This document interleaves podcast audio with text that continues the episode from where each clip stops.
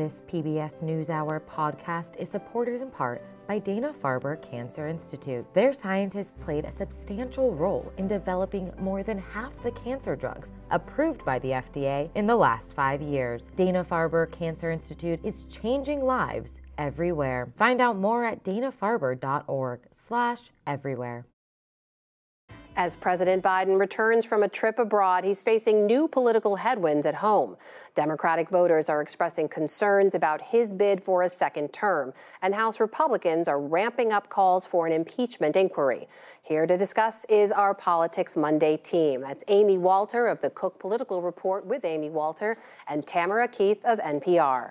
Welcome to you both. Great to see you. Good to see you. So, we talk a lot about the Republican side of the 2024 race. We're going to focus on the Democratic side today, and specifically how voters are looking at that race. I know you both saw a couple of questions I want to put to you from a CNN poll last week. The first one asked Americans Does President Biden have the stamina and sharpness to serve effectively as president?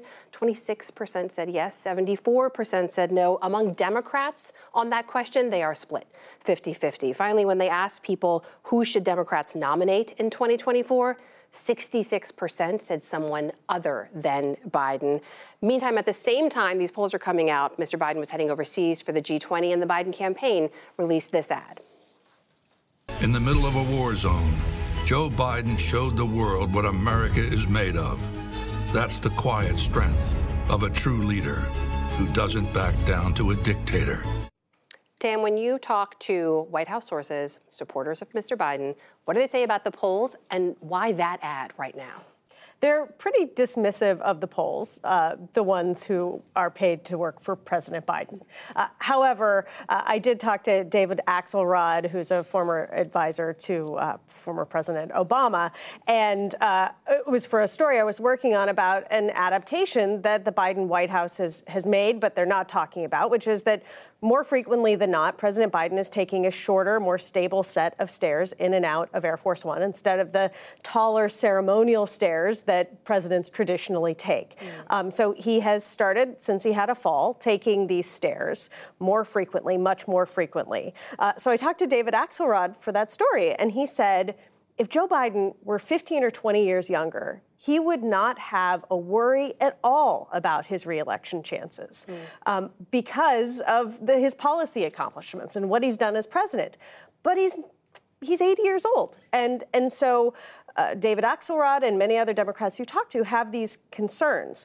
I will say about that ad, mm. um, that was an ad where it was officially about foreign policy. Right. But that was like the political version of a built Ford tough ad.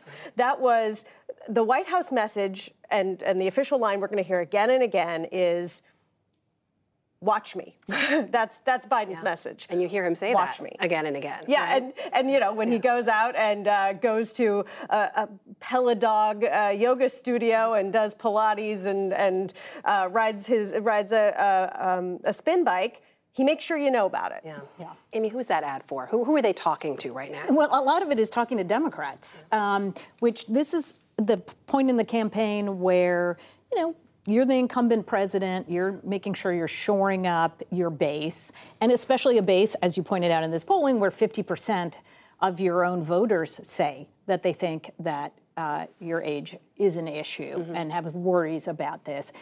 The other thing I thought was really telling in that poll was who should Democrats nominate? 66% said somebody other than Biden. Yeah. But then when you ask the follow up, like, okay, great, well, who would that be? Right.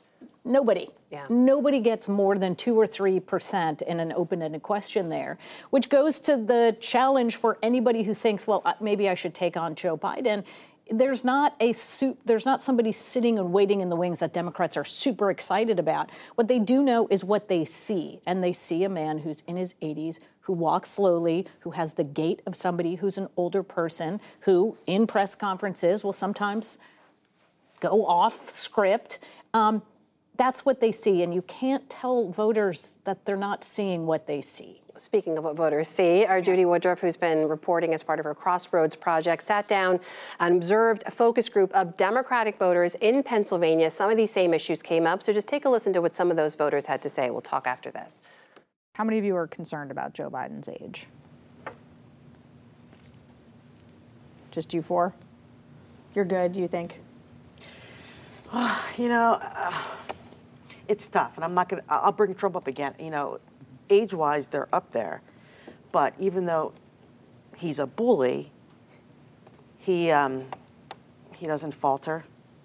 He doesn't mumble. He doesn't fall off the steps. I mean, Biden does. So for me, age is never a factor unless you know you, you physically can't do something or verbally can't get across what you want to say.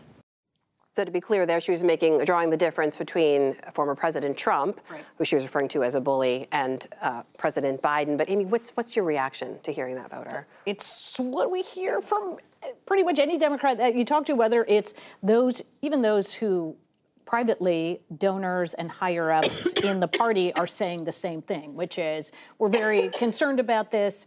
And um, I think for so many of these voters, the next question is okay, what will you do in November of 2024? Does that mean that you won't support Joe Biden? I sat in on a, a, different set of Democratic voters earlier this summer who also were somewhat disaffected about Biden for different reasons, mostly his age.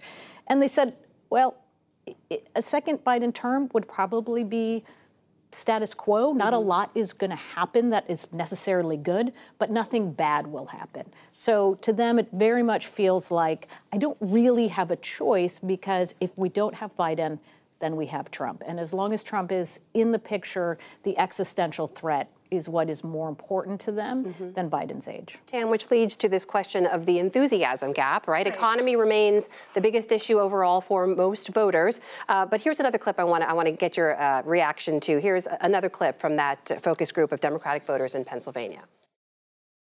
Raise your hand if you're glad Joe Biden's going to run in 2024. So, Ebony, why aren't you glad that Joe Biden is running again? Um, I feel like a lot of people voted for Joe Biden. Um, they felt like he was going to do a better job than Trump, and he really didn't do a better job. So now it's kind of confusing. Whereas like we already know what he has done like now, so we don't know if he's going to like um, do anything to support the country because we really haven't seen a lot of change. Tam, this goes to the point Amy was making, but there is a real lack of enthusiasm there. What does the White House say about that? what they say is that they need more time. Right. They need, and I apologize, my voice is giving out. They need more time to tell the president's story for his policies to take effect. As, as David Axelrod talked about when I was interviewing him, you know, he said, look, the president has done all of these things. He's, he's passed all of these bills, he's signed all of these bills.